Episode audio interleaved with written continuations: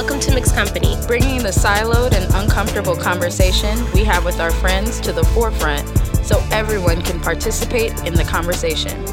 We say all the things you never would in Mixed Company. Welcome to Mixed Company. This is an important episode we've got going on. We've got family. You guys know we've got Bennett Bennett in here. We've got Nate, Nathan Young in here. This is a really big deal for bigger uh, for bigger issues than just for interviewing. Like you know, we started some, you know, we started mixed company four years, a little over four years ago. Word. A long, it feels like a long time ago. People done graduated college from the time that we started this show.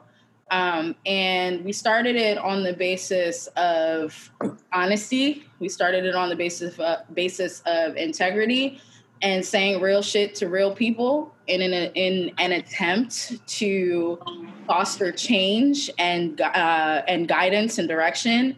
Um, and you know that's not always about calling out. I see there, you know, there are definitely white people on the conversation. It's not always about calling out white people. Sometimes it's about having conversations amongst ourselves. Hey, KP, Kristen Paris is in here. What up? What up, Kristen Paris?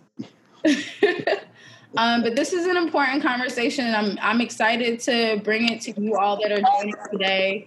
I think we are expecting close to uh, close to 100, a little over 100 people joining. Um, so as I am admitting people and trying to play uh, um, Studio 54 bouncer or 4040 Club 4040 bouncer, depending on where you like to party. Um, I'm also going to be playing, Simeon and I are also going to be playing co hosts. So, yeah, we're here. Nathan and Bennett, where y'all at? Where y'all go? Why? why I'm trying to figure out how to pin their. Uh, I'm I'm here, man. I'm in my uh, very very empty office. I just moved into yeah. a new house, so my background is not super exciting.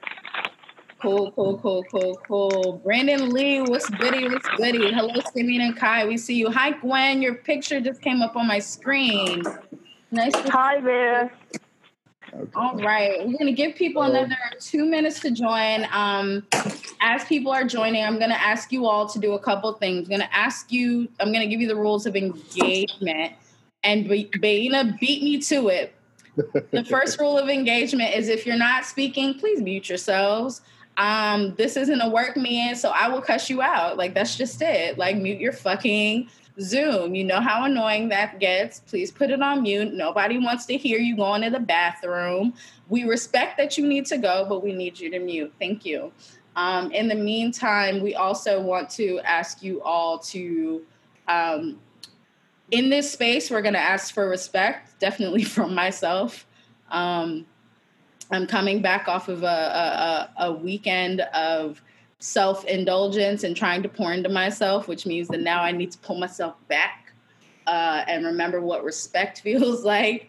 But also, you know, this we're all family here in mixed company. The whole concept of mixed company is that we say all the things that you wouldn't say in mixed company, which means that the fact that we're we're coming here to have conversations means that everybody that's here we believe in each other and we love each other and we are here working for a certain goal. So that means that we're not here just to call just to call out. I'm not saying don't call out but we're not here just to call out but we're here to call out with uh, with productivity right? We want everybody to say something and to give insight into how to make things better not to just point out what's wrong. Um, and so the way we're going to do this conversation is that Simeon and I and Nathan and Bennett, we're going to go through our conversation first for let's say uh, a good 45 minutes. And then we ask you all, um, we'll head into some of the questions that you guys have set ahead of time. Nathan and Bennett, I want y'all to know that the people, the people have questions. They want to oh, know things. I'm, I'm sure. They want to know things. They want y'all to say things to the things that they want to know. Um, and while they are saying things, we'll still also open up the floor for additional questions. Please keep it productive. I'm not saying that you can't be vulgar, but I'm definitely saying that we're not here to just to say shit to call shit out, um, which is how you know sometimes that goes. But we're definitely here to say things because we want to make progress. Um, please try to uh, keep yourselves on mute while we're speaking. If you feel that you you know, if the spirit moves you um, in a in a in a Baptist Christian kind of way that you need to say something immediately, feel free to enter uh, enter into your chat. I will read things in the chat as we go along the conversation. And yeah, that's like that's it. That's it. It's like it's like church, but you know, while Jesus is watching, I don't know if he's going to be participating, but I want this to be call and response in the chat and definitely productive as we're all here um, to make progress. So I'm going to stop. I feel like that was a that was a, a hell of an introduction. No, that was a good, good intro. intro. All right, y'all. So welcome, welcome, welcome, welcome to Mixed Company. As you guys know, uh, Simeon and I, we take summer seriously, so we have not recorded in a month. What a fucking way to come back to the table uh, with some with some folks that you know we know and love. Nathan and Bennett, what's really good? Welcome to Mixed Company. How are you guys? Uh, I I don't know. Good is the right word, but you know, I'm good. Are I, you I, not good? I, I'm, I'm ready for this. You know. I think that Kai, you know this. I'm a straight shooter. Uh, you know, I want to have an open and honest dialogue uh, here today, uh, and I'm excited to not just have a conversation with you and Simeon, but also to hear from the community what their concerns are, and hopefully figure out a way to move forward from here. 100%. Bennett, what about you? I see you got that good uh, quarantine lineup um, my, in a barber chair. My dad and I did our best. My dad and I did our best. I haven't really left the Rockaways in a while, so uh, just uh, you know, doing doing what I can to keep sanity. But it's good to be back on the podcast uh, with y'all. I know last time was a year end thing with uh, with you, Kai, and uh, and Mara. yes, and Mara, yeah, yeah, yeah. So uh, cool opportunity. Good to be part of this sort of uh, sort of venue with uh, with everybody in attendance and uh, you know to just talk about the things. We are going to talk about things absolutely. So let's get into it. Um, Sam, if you don't mind, I'll kick off with the first question, and you already know how we do this. You jump in yeah. as you see fit. I'm letting people in the room. Okay, you're you're you're making yourself useful. Come on. I love it. All right. Well, I want to start by giving you guys the floor to kind of tell everybody. Most of the people in here have either signed uh, the initial letter that you guys released publicly at the beginning of June, or they have um, seen it, or they have shared it, or some form of something. But let's talk about history because y'all know I'm a total nerd and I love history. Tell us how this got started why do we know what 600 and rising is? How did we get a letter with 12 steps that is seemingly a whole bunch of our agencies are following right now? For sure. Um, I mean, it started with the murder of George Floyd. Uh, I live in Minneapolis. Um, where I was living before I moved here, I lived four blocks away from where George Floyd was murdered. Walk by that corner store uh, every day with my dog when I take him on a walk. And it hit really close to home for me in a way that other events like this in history haven't. Like, you know, I've been outraged every single time, but this is just a, a whole new level given how physically close uh, to me it was.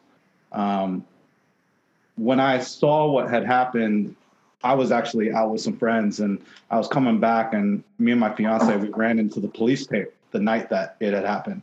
And she's like, Oh, yo, what happened over here? And it's like, definitely officer involved shooting. You know, I've been living in cities my whole life, so I can I know what that kind of whole setup looks like. But then when I woke up the next morning and I saw that video, words fail. And from that moment, I felt such a anger within me, and not and not necess- not like a negative anger, but like a righteous anger. Um, I felt that I needed to do something, anything, to kind of right the wrong that I had just witnessed. And, you know, I've told the story a couple of times on interviews. My first attempt, I tried to just put a video together that captured the Black perspective that first weekend of uh, protests and, uh, and violence uh, uh in Minneapolis, where you were seeing so much police brutality when the eyes of the world were on them. They were still beating us down. They were still putting hands on us. Um, and I cut together this video and it was super graphic. And that was like my first instinct is like, I need to tell the world how they're doing us. Um, I showed that to Bennett. Uh, he said, you know, he actually said like he couldn't even he couldn't even watch it. Like it, it was too graphic. It triggered him, and that was attempt one. And attempt number two or three was what if we did an open letter? And what if instead of trying to solve systemic racism at like the country level, we tried to solve it within our own industry? And that was really how it started. Did, did you and Bennett know each other before that? No. We had known each other on Twitter. Hmm? You get paper towels? Is that you? Who is Maurice? More- Maurice, we're not asking you questions. You gotta go on mute. um, Bennett and I had known each other on Twitter. Um, but you know, beyond that, it was just like, you know, a couple comments here, a couple likes here and there. And, you know, really he had just re- reached out to me because he realized like, oh shit, he lives in Minneapolis now. Um, and Ben, uh, you can tell the, your side of the story.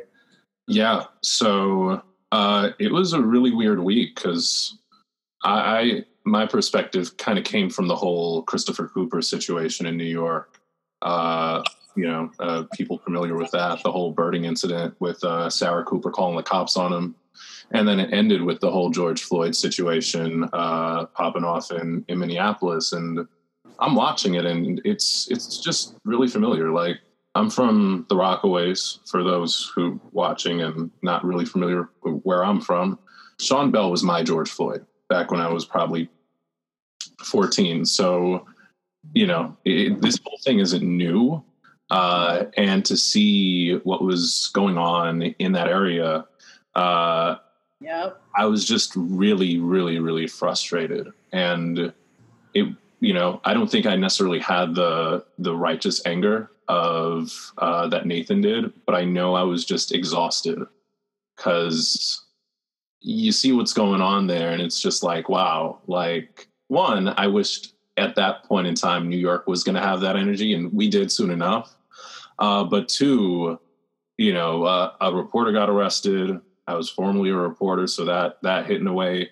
Uh, I was watching the Target get looted, and there were like Instagram videos of a like guys doing a, a whole like rap video in there, and you know it was just like it, it was just surreal. And I remember spending most of my weekend saying, "Wait, like a Target got looted. That's a brand story. Why are the trades not talking about it? Like that is it's not just activism, it's not just black people doing a thing in Minneapolis where Target is like part of that fabric on a corporate level.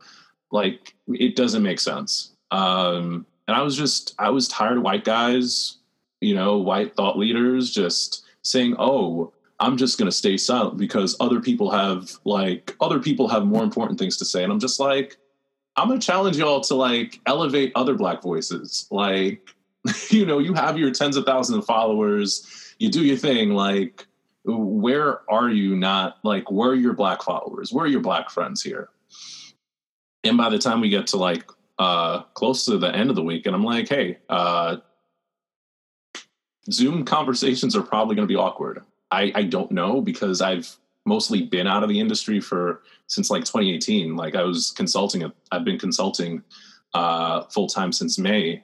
Right. So yeah, I, I mean, for me, I'm like, I don't know what these Zoom conversation is going to be like, but I, I know it's going to be there. And Nathan commented, and I just immediately checked on him because I'm just like, you have to be like way too close to the situation. And eventually, he sent me the video. I couldn't get past 20 seconds of it. Uh, and then he said, uh, "How about an open letter?" And I said, "Bet, hundred percent. Like let's let's get some leaders to you know sign off on it." And Nice. that's uh, that's literally how how it went. Uh, I think at every step of the process. I mean, the letter was written. We brought in quite a few people in to pressure check that to uh, put in points that they felt were important. Uh, you know, go through a couple of edits, take in some more feedback, uh, put together what happened to be what what ended up being published. And what then- happened to be? Go ahead and just downplay it. I mean, I'm I'm I'm trying to be objective. Big I'm- deal. uh, yeah, I mean, it, You're not the interviewer. I am. You don't have to You be. the journalist hat Big on fucking still. no, I mean, it, it, it's hard for me to like not necessarily be like objective about it because like I'm in the moment. Like I'm just like, all right, cool. Like like let's get this like let let's get this done. Like I'm not thinking about like how big of a moment it is. I'm just like we need to mm. execute on this. You know, we need to make sure that it's right. We need to make sure that uh, we we get it out and uh, get as many people involved as as possible. Uh, and uh, you know, we did had a couple of friends in the PR space help draft up a, you know, a, a, press release because yes, I'm a former reporter. Like, you know, I knew everybody at the trades and I said, Hey, let's, let's send it off to, to everybody and, you know, just, just share it. And, uh, you know, and, and that's it. Like it, it's hard because yeah, there are all the emotions involved, but you know, you kind of live with the product, uh, the end product for for so long. It's just like, you mm-hmm. know, but, but, what's next? Like, you know, uh, so yeah, it's. I, I wish I could say that you know I've properly processed everything that that's gone on. You know, I know that there's been a really big impact, you know, on an emotional level, uh, in terms of people who have like reached out and have felt empowered, uh, and yes, on an objective level, but you know when you're when you're down in the weeds it's just like and maybe this is coming from somebody who has been uh, a part of a lot of these dni spaces before.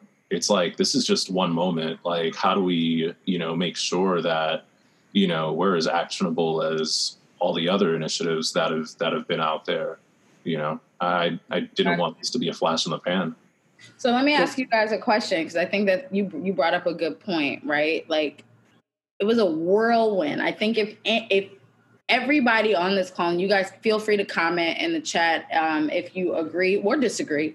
Um, but it felt like it felt like there were there are three months out of our lives that we're missing. It feels like it feels like most people. I can only speak for this industry, but maybe everywhere that are missing uh, March and April because yeah. they were shitty because of Corona. It, didn't really exist. And we're missing June because June was like mad, big mad. Mm-hmm. Like we just replaced the month of June with month big mad, right? Because quite frankly, every few years, every couple of years, every few years, every few weeks, depending on who you are, we get into this space where there is some injustice that reminds many of us who happen to not be white who happen to not, not be male and who happen to not be privileged that we are reminded what our place is. And I feel like June reminded us of that place, right? So sh- a ton of shit happened back in June. Um, so with that being said, you guys wrote the letter and you you you had support from a lot of folks, which I think, you know, ourselves included, like quite frankly, when I got notice from you, Bennett, that you guys were doing this, I was like, "What's up? What we doing? Where y'all need me to be at? What kind of Vaseline you want me to bring to the table?" and I was excited. I, I was excited. I still am excited for that part. What what were your intentions? Right? What did you think was going to happen? What was like? What did you think was going to happen? And then what did you hope would have happened after you guys put the letter together? First of all, I'm still big mad. like I, am I'm, I'm not over that from June. You know, I'm carrying that anger with me every day. Um, and something that I need to manage uh, actively every day just to get through it. You know, on the one hand, it's a positive thing because it's powering me day after day to get up and stand up for what I believe to be right. But on the other hand, I feel like it, it's it's pushing me in a different direction at times. Um, as far as what we expected. Um, you know, I think that I expected that this letter would go out. It would be a wake up call for the industry. People would talk about it for a couple of weeks, and the industry would move past it like it always does. Mm. This moment in time where we got to speak our piece, uh, where we got to be heard, and then we'd be go back to being ignored uh, like we always have been. What I did not expect is that white folks would lean in and be like, tell me more about the systemic racism, you know? And it's just like, well, we've been saying this for some time, but now y'all want to listen. And so, like, the dynamics of the conversation really changed really quickly. And that was for me when I realized, okay, this can't just be a letter. This has to be an organization. You know, we need to do uh, everything in our power that we can do to organize, to galvanize, and to advocate for Black people while we have this moment. Because the window ain't going to be open forever. Mm-hmm. You know, I, I, I still think that this window is going to slam closed shut on us at any given moment. And so every day I wake up trying to say the most. Every day I wake up trying to do the most uh, while we have this opportunity. Yeah. I think what I'm learning is that. Hey, Destiny, I'm going to put you on mute, okay? Oh. What I'm learning is like I can be a little bit more patient. Like, you know, me, I, you know, I'm not I'm not perfect, but I'm not my mistakes. But you know, one thing that I do know about me is I'm incredibly impatient. Um, you know, I want everything next day. Um, you know, I want you know the most I can possibly advocate for. But when you're running at that speed, I think the first few months, like it was great. Uh, you know, we we got the commit to change movement going. We got a hundred plus agencies to release their advertising data. We got every one of the five major five holding companies to release their diversity data. Kai, I know you know the history here. In 2006, all the lawyers in the world, New York City couldn't convince them to release their diversity data.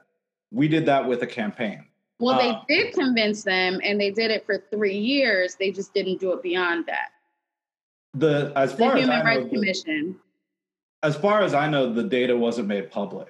Um, you know, I, I, know that there's some data from the initial finding, and I could be misinformed here.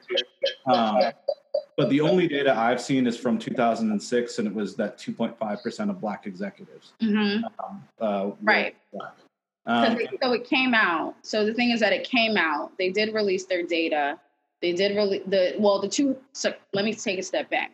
The Human Rights Commission in New York City was 2009. They did release their data. They only most people only released it over the course of like a year, three years.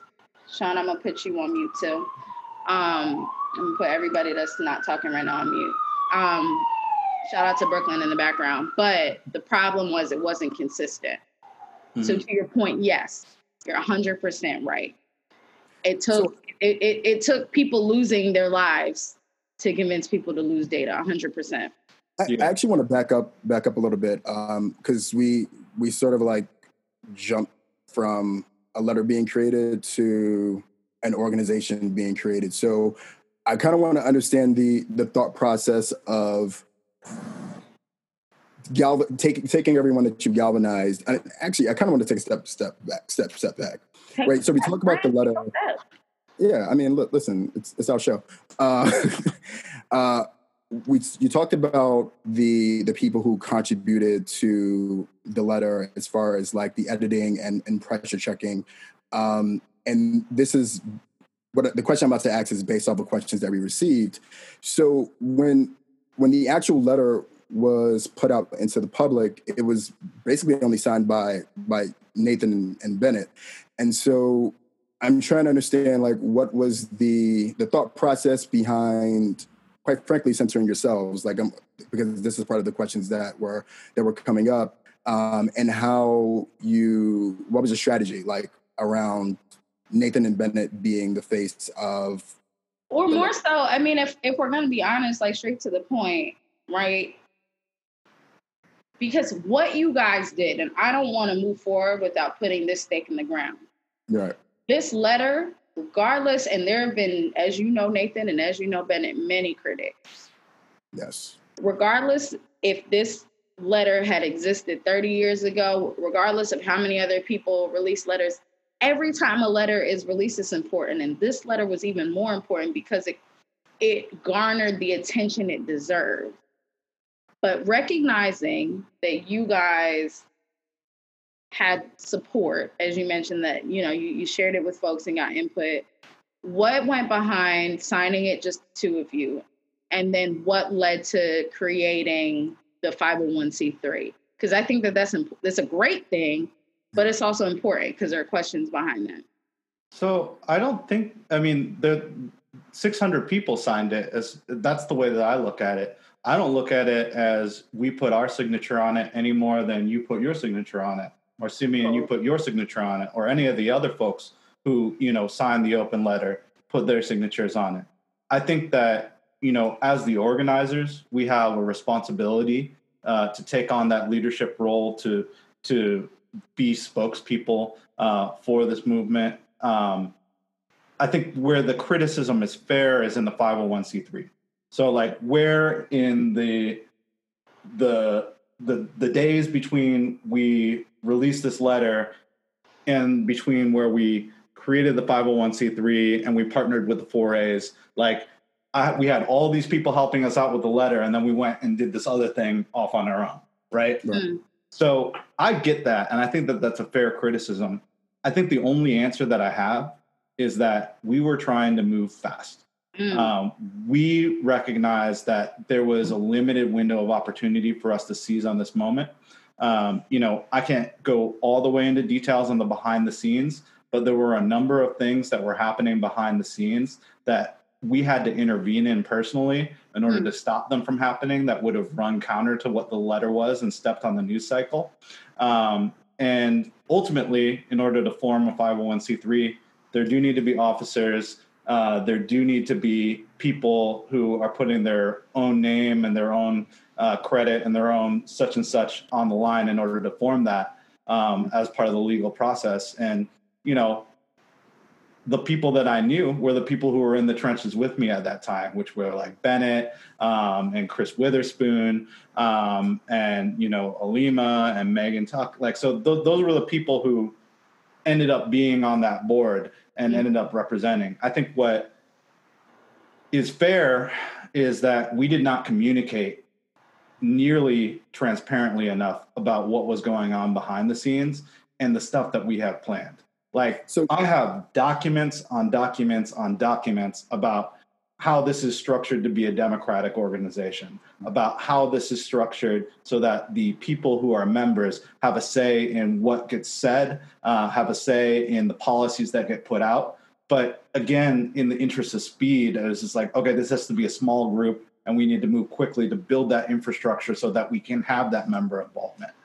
I know that sounds like I'm bullshitting, but like I can share my screen right now and show you, right. you know, the documents behind the scenes. I don't, I don't necessarily think you need to share your screen, but in, in full transparency, I think it would be um, beneficial to expand on what was happening behind the scenes, right? So, you're everyone who signed a letter signed it because you know this was being we were being transparent, right? And so, can you speak to what was happening behind the scenes that made it feel like you had uh, so much pressure that you couldn't rely on the 600 people to keep the the momentum moving and you need you you and bennett needed to go off and do it on your own um this is such a tricky thing even um, a piece because i recognize that y'all are y'all are in an interesting situation where you do have people behind you or or organizations behind you helping you so even a piece or a glimpse of why the need for a rush as opposed to stopping to pause to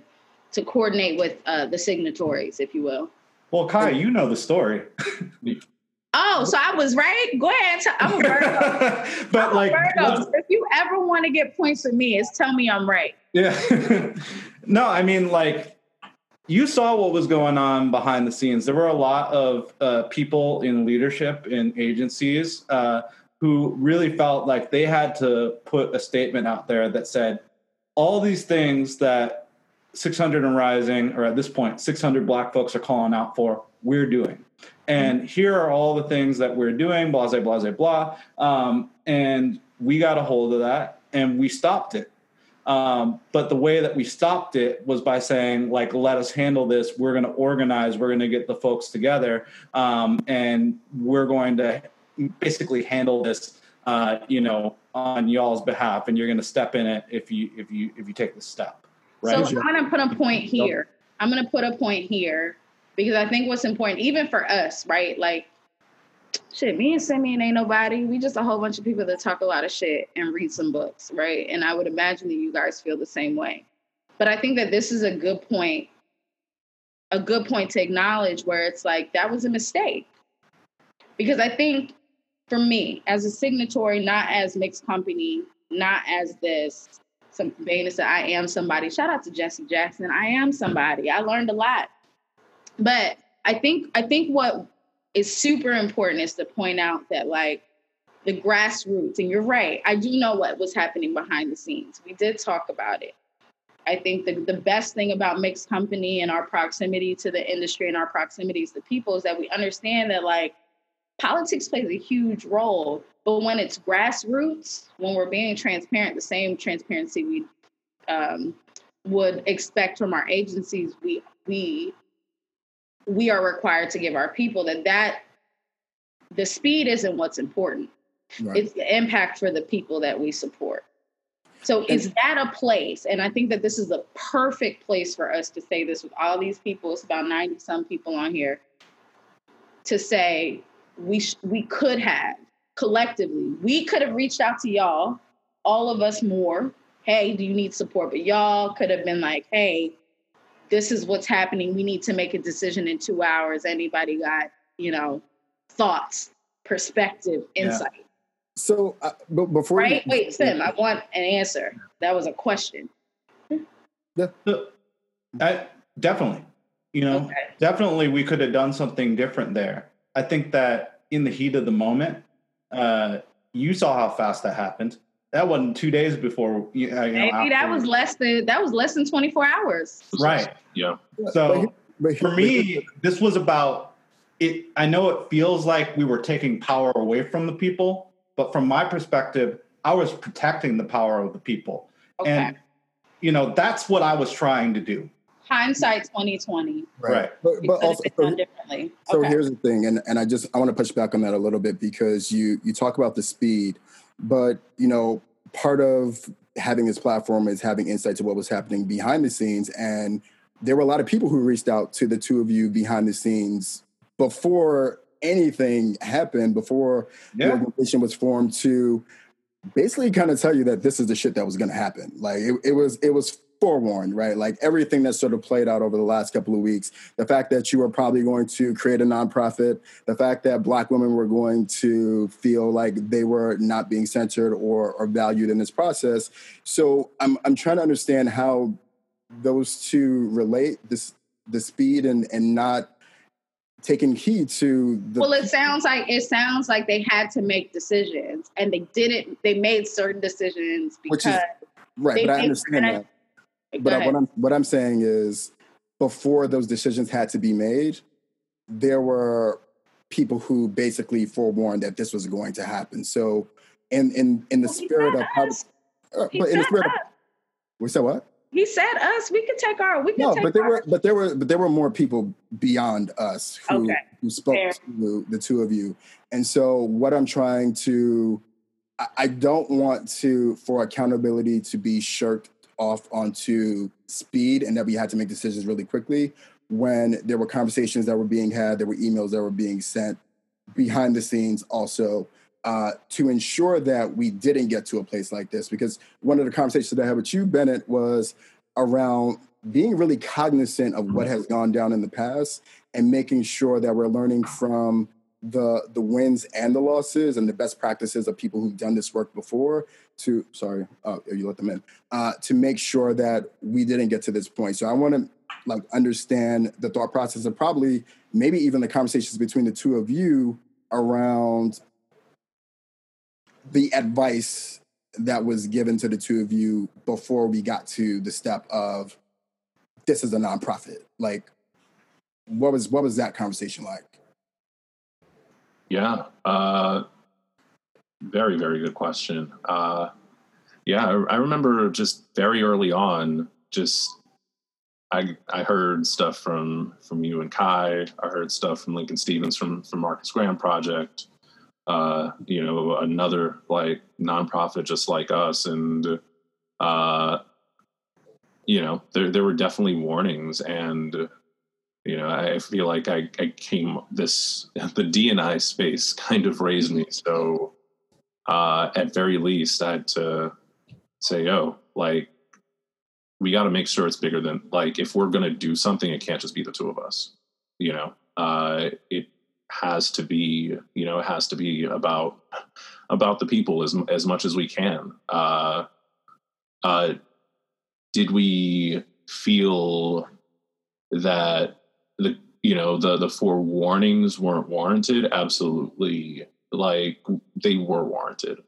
Like you know as much as i've been on boards and you know done done the programs you know i definitely understood one i wasn't necessarily in the industry the way people think i am and two that a lot has happened in in those few days and i wanted to make sure that uh that we got it right as much as we could. Yeah. uh that said you know i, I think you know and i'll i'll admit to it too you know i think there were you know i don't think we decided to do it in in spite of the warnings. I think there was uh i was i think there was an opportunity to do something partially because of the strength in numbers partially because uh you know nathan doesn't come from the traditional dei space and you know i no longer like work in an agency. And there's an opportunity to do stuff independently with the help of those that are there. And i've all for years now i've been considering a lot of the de and i problem. Yes systemic race a systemic racism problem but also one of infrastructure where those that do know and and want to help aren't like made aware of a lot of the resources. Right. and you know yeah I get me, that. So, like I Okay. will admit that there was advice that was given to me that I did not heed.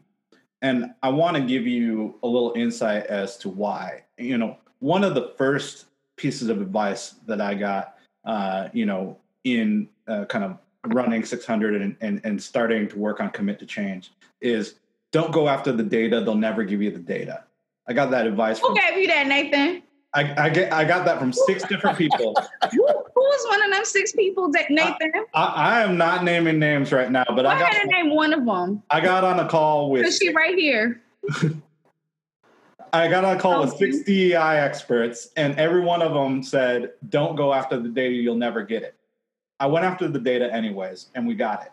And Pause. that su- I want to pause there. I want to pause I mean? there. It I gassed me up. there. You know what I mean? Like from my perspective, I'm running the strategy. Like there's a different dynamic here. I think that I'm seeing something that other people aren't.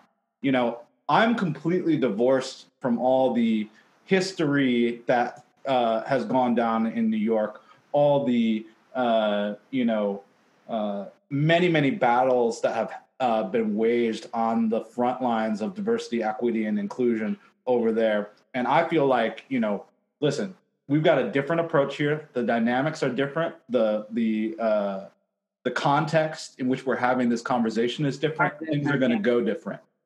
But that being said, I was forewarned about a lot of these things.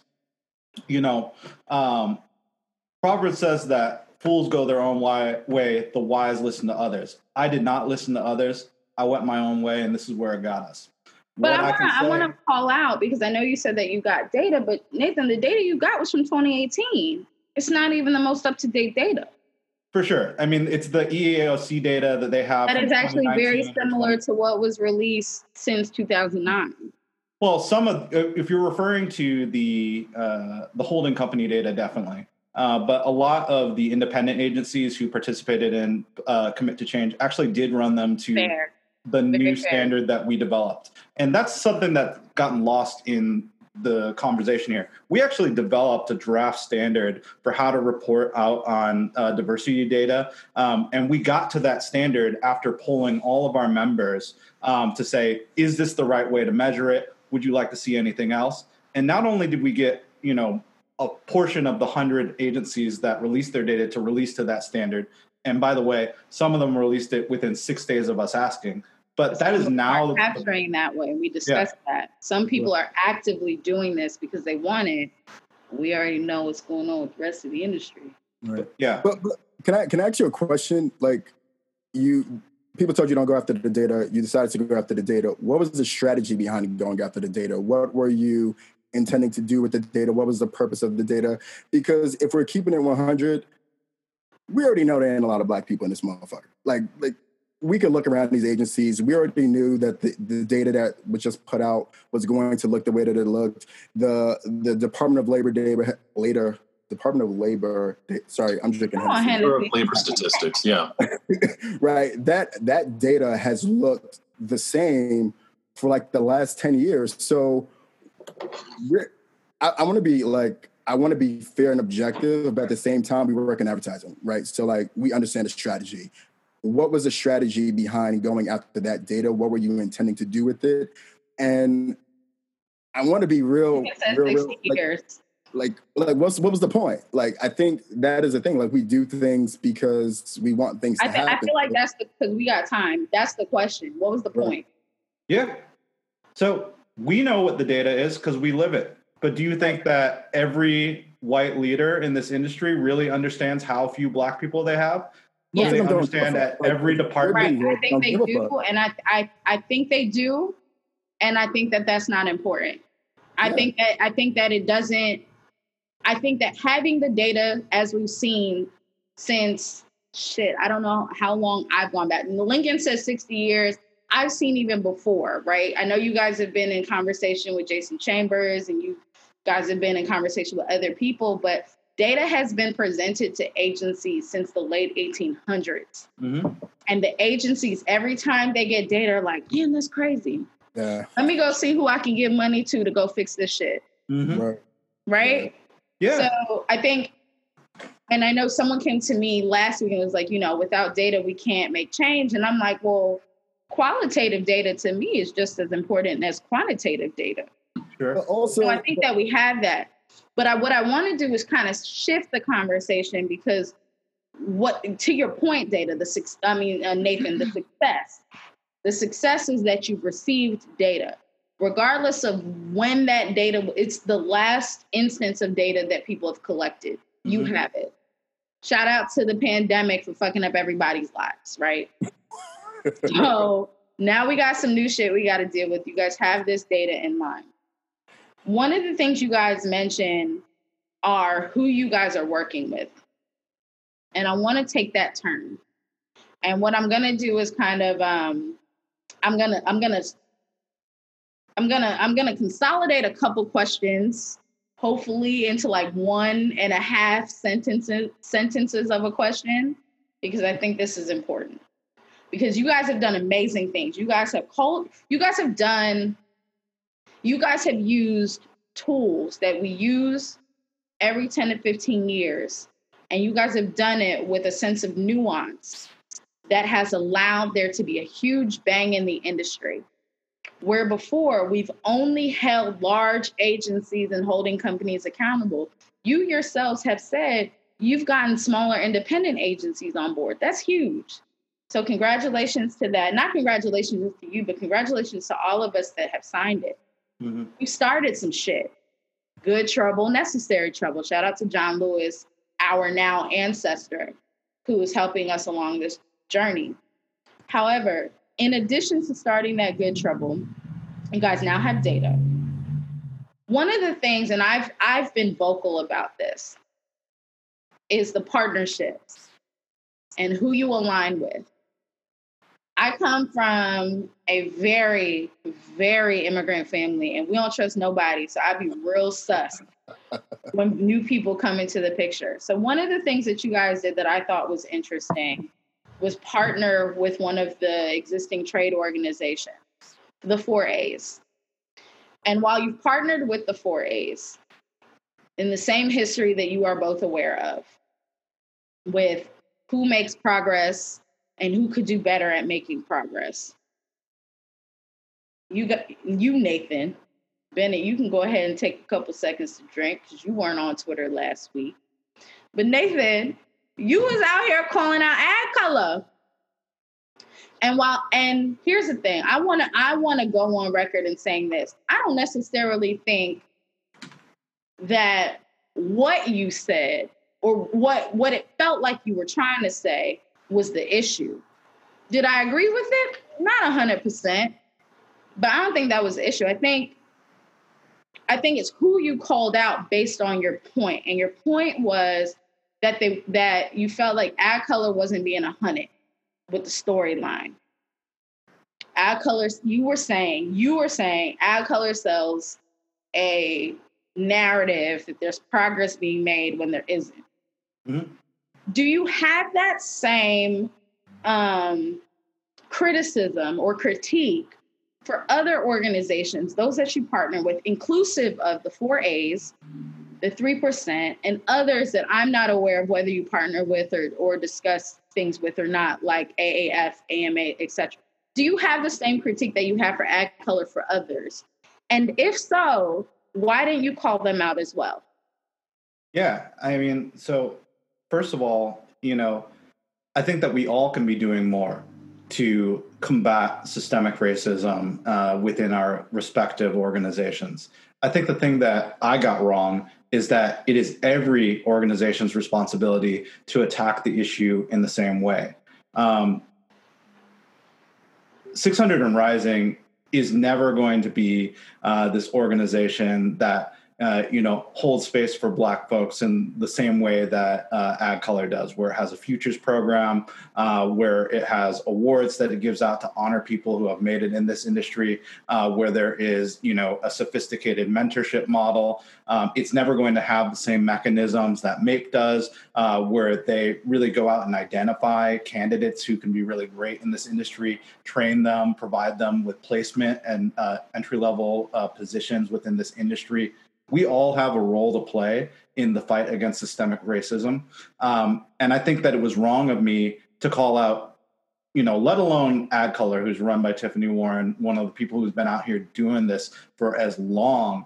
Um, I as, hope if you're going to say her name, you want to say other people's names too, but keep going. No, I mean, like Tiffany and uh, Ad Color, they're synonymous, right? And that's like the the thing where where like I think that you know, a lot of people thought that in me criticizing ad Color, I was criticizing Tiffany. Um, and that wasn't what my intent was. My intent was to kind of raise the issue uh, kind of around how we need to uh, be addressing systemic racism wherever possible, especially, uh, you know, right now when, you know, kind of to my point, I feel like agencies are trying to move past this issue as quickly as possible, and we shouldn't give them any space to do that. Um, I'm a little off track here. So let me reset. Um, I think that at the end of the day, critique is important to progress and change, but it has to be done in the right way in order for it to accelerate the types of conversations that I was hoping for. I didn't do it in the right way. Um, I did it in a way that created division at a time when we need unity. I did it in a way that alienated our members and the people who signed the letter several people reached out to me saying they want to take their letter, they want to take their signature off that letter. That's how strongly they felt. Several people reached out to me saying that they were ashamed of me. Uh, several people reached out said that what I said was disgusting and that they hurt me. That is so opposite from what I was trying to do that I am deeply ashamed. I feel humiliated. I feel you know, personally responsible that the words that I put out into the world had such a negative impact on people. Mm-hmm. That's not what I'm trying to do. I'm trying to get out here every day and fight the good fight. The fact that I got out here and hurt the very people I was trying to help, you know, that's between me and my God at this point. No, no, no, no. It's not. It's not just between you and you and your God. Yeah, it's between everybody. you and your people.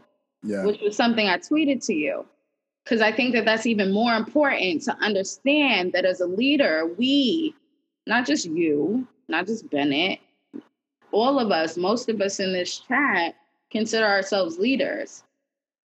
We're here to represent people. We're not here to do because to do things that we think are best for people. We're here to represent them. So with that being said, what was your point? And and knowing what you know now, right? Knowing what you know now, what is your point and who all is included in that point? Yeah, I mean, my point was that systemic racism is an issue that has gone ignored for too long, uh, that not enough attention and pressure has been put on the issue, um, and that I don't think that we will deliver the type of progress that everybody on this call is hoping for without a concerted effort from everybody involved to really hold agency leaders accountable to what we want, which at the end of the day isn't that much. We want to be able to come to work and be ourselves. We want to be paid the same as our white peers. Uh, we want to have opportunities for advancement. We want to have opportunities not to be on the you know secondary or tertiary clients, but on the main clients that we work for and are inspired every day, uh, uh, inspired by every day. We want to hold up not a you know diversity award, but a Cannes Lion, you know, just uh, on the same merits as everybody else when play on a level playing field.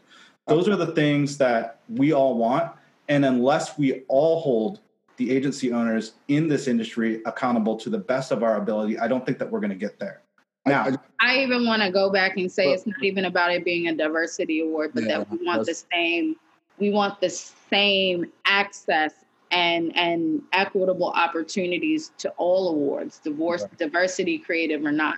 Correct. But but also com- comparing like the way that you just structured that made it made it seem like uh, the Ad Color Award, which I guess you're what you're referring to as a diversity award, has less merit than a Cannes Award. No, I, I, actually wasn't referring to that, but you know, I, I guess I understand how uh, would it come off that but way. I actually want to take a step back to the actual question around critiquing other organizations the same way that AdColor was critiqued.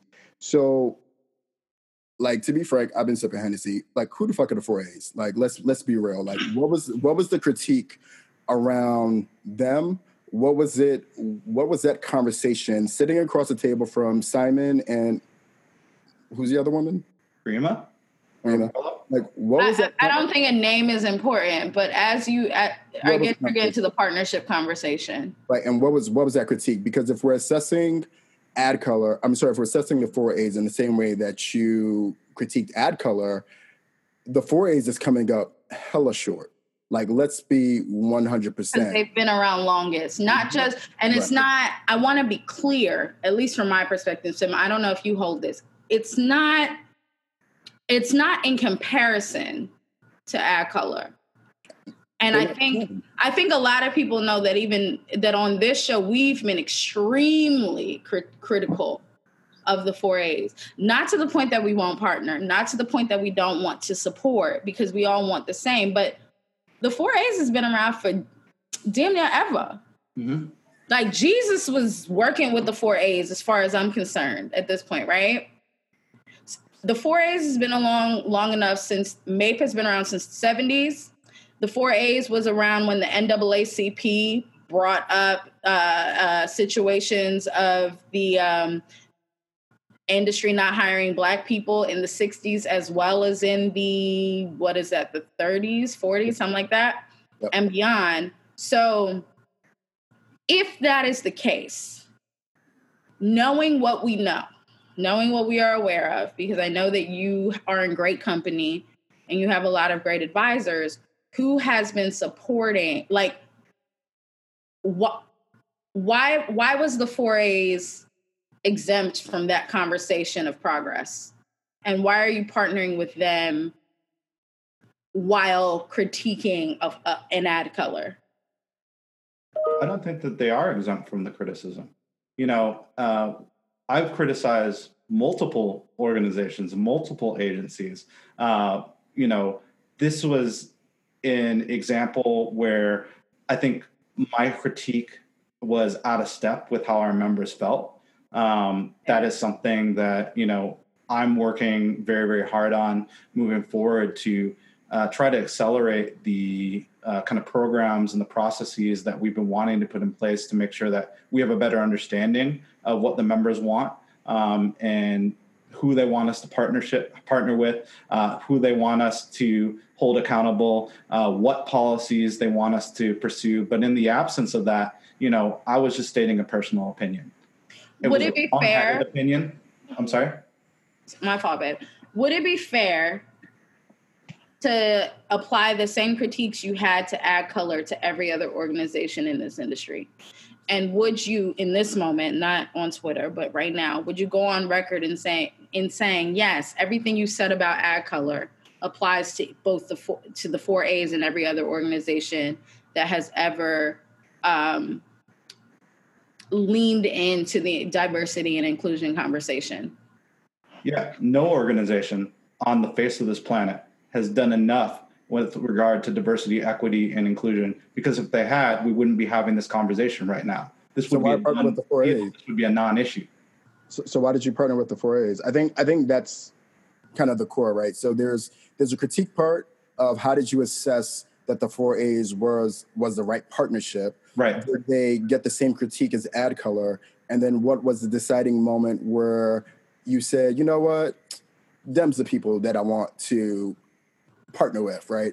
And and to be frank, part of the the the perception of this this uh, this process has been that you have leveraged the the signatures of the black people to get this partnership with the 4As, which is now not and now which is creating the nonprofit, which most people are looking at and going, well, they're getting paid to do this. And so it, what what I'm I'm just giving I'm giving you I'm giving you the perception, right? So we need to understand what was that critique like and then what was the conversation that you had with the 4As that led to the creation of this partnership and the Or more so, just more succinctly, mm-hmm. Yeah, yeah. Why partner with the 4As? Yeah. So, Given what you just said, is that no no organization, no agency, nobody's getting it right. Why partner with the 4As?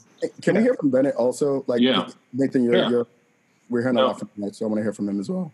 Yeah, uh, I can probably take over here. Uh, I think part of it, uh, part of aligning with the four A's was, you know, they they have and have been trying through programs like MAIP. And last week they they launched a Vanguard program. I I am a MAIP alum alumni, so there is a personal connection uh, where where I'm concerned. Where I looked at it as well, if we are going to represent the you know the people as best as we can there's an opportunity to work with an organization that you know from a perception point of view may not may only look at the or may only care about the ad agencies but truly just care you know and tries to do it in in programming and in its uh, inclusion initiatives works uh, tries to work on behalf of the employees as well and there's an oppor- there's definitely a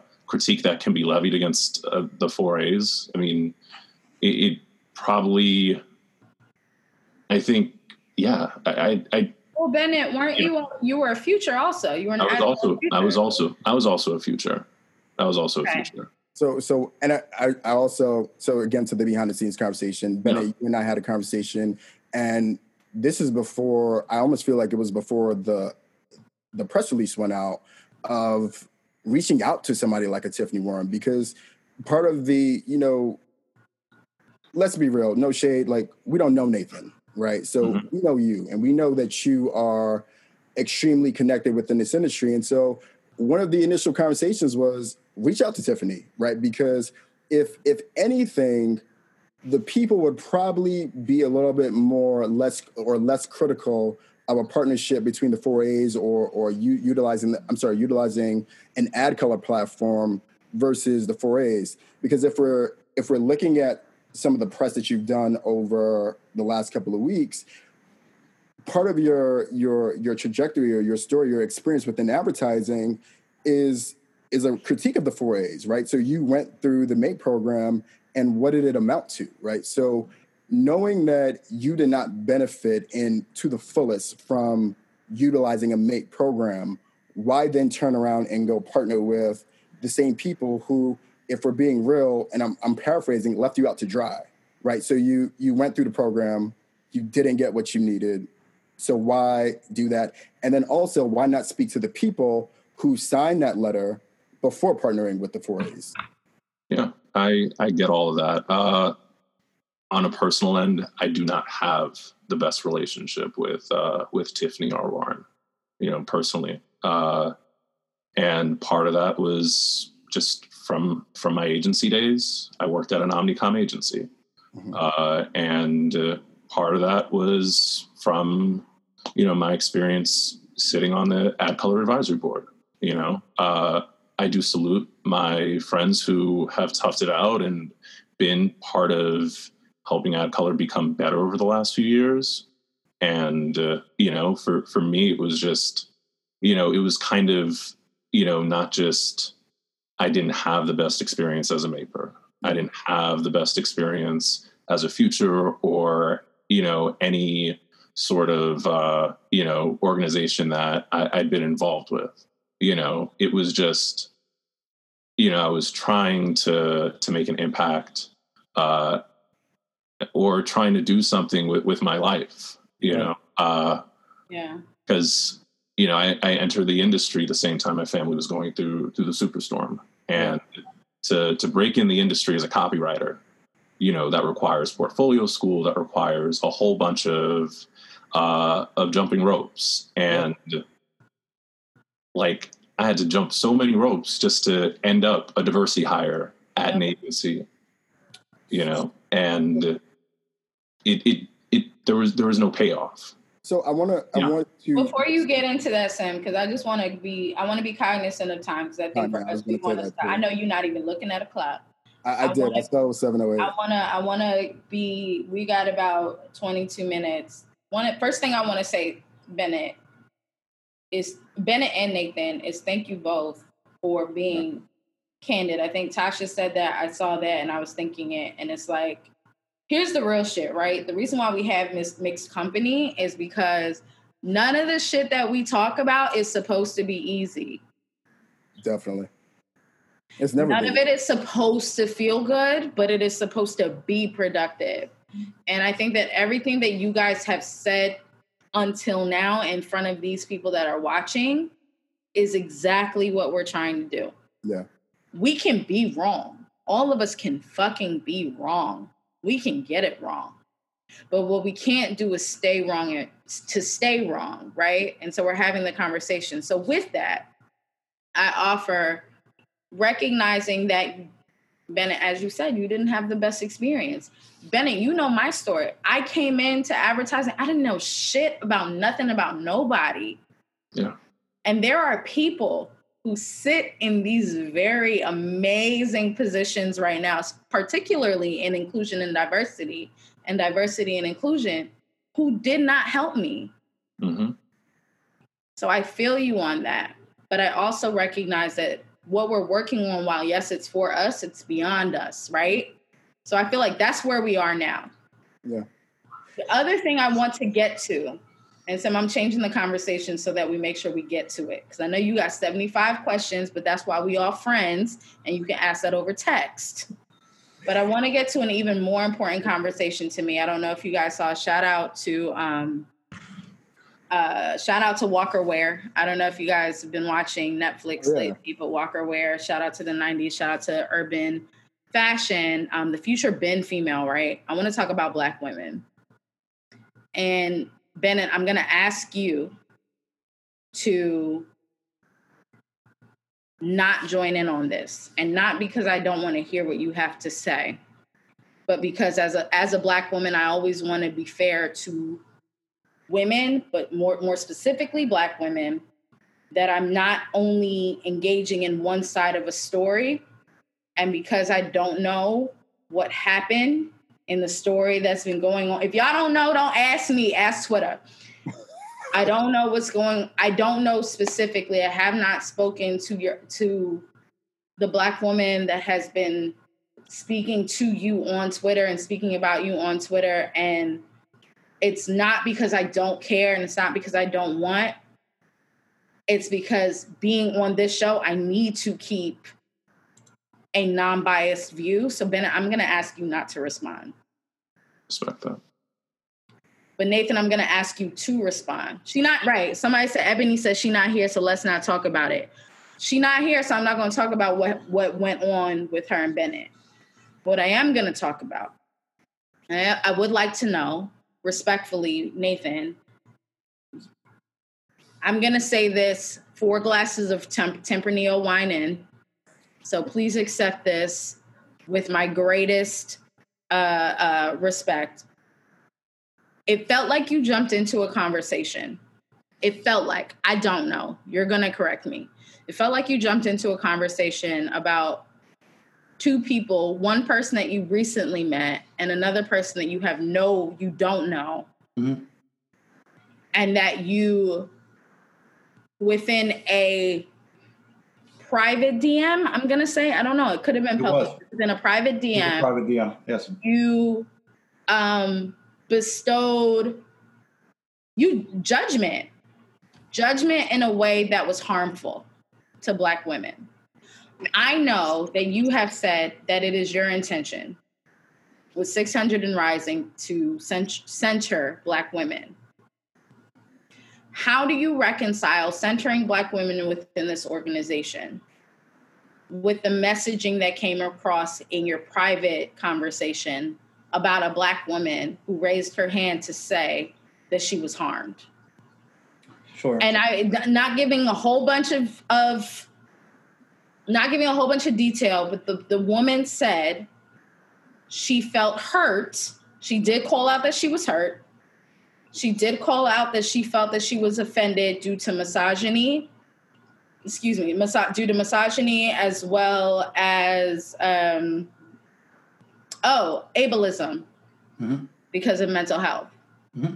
Your response, I'm not even gonna read your response because as a black woman that hurts me as a black woman that deals with anxiety, that hurts me. So how do you reconcile you wanting to to centralize black women in 600 and rising, but also having a, a side conversation that became public about not necessarily uh, agreeing with the descriptors of misogyny and ableism and other things? Sure. Um, I mean, what I can say is that you know mental health is a serious issue, um, and that the words that I used in that situation were imprecise, inarticulate, wrong. What I can also say is that on a personal level, my mother, my brother, and my late aunt have all dealt with severe mental health issues, and that colors the way that I address uh, issues that I would perceive to be as driven by, uh, you know, a misperception of the world around them. My brother has called me up saying, "You sent cars over uh, to drive and harass me." My brother has called me up and said, uh, "You know." You've hired a Russian hacker to do all this sort of stuff, or uh, there are people who are trying to get into my house, and I'll go and I'll investigate. And it's like nobody's trying to get into your house. You know, nobody's doing this, this, and that and that's kind of like in my mind what what happened in that situation which is there was an allegation i don't think that that allegation was fair um, but ultimately at the end of the day it really wasn't my place to get involved in a personal matter it certainly was not my intention for that to be something that was spread around the internet uh, and thus you know i was on the record questioning somebody's integrity. So um, what about the black woman piece? Because here's here friend to friend, right? We haven't met in person, but that's only because we out here in this pandemic world or whatever. friend to friend. What it looks like in mixed company, this is what it looks like. It looks like you came for a woman you don't, a black woman you don't know, who said that she was having an experience. It looks like in an industry where no internal agency organization or external organization has gotten this whole inclusion work right. You came for the top Black woman. There are other women who've gone on Twitter based on what I scrolled through that have said they've not had the most pleasurable experiences with you. It looks it looks like I'm not saying it is, but it looks like you've had run-ins with a lot of black women specifically in this in, in specifically within this industry specifically within the dni space. Yeah. And they are talking about it. Right. And many of them helped to edit provide insight and and and, and comment on the initial letter. What do you say to those women who feel like they are not being centered within the 600 and rising uh, mission. How do you fix that? Yeah, how do I fix that, right? Um, first of all, I'm not quite sure what the other uh, situations that you're referring to are. Check out um, the chat.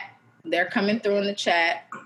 I mean, I can't really uh, follow. Don't worry about it. I got you. I mean, if you want to bring ahead. it up, we're, we're, we're fine to do this.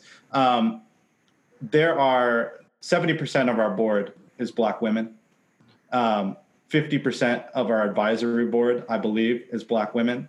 Uh, we have black women in charge of our policy, black women in charge of our communications, black women, four black women leaders from uh, Hold the Press, who we've just added to our leadership team.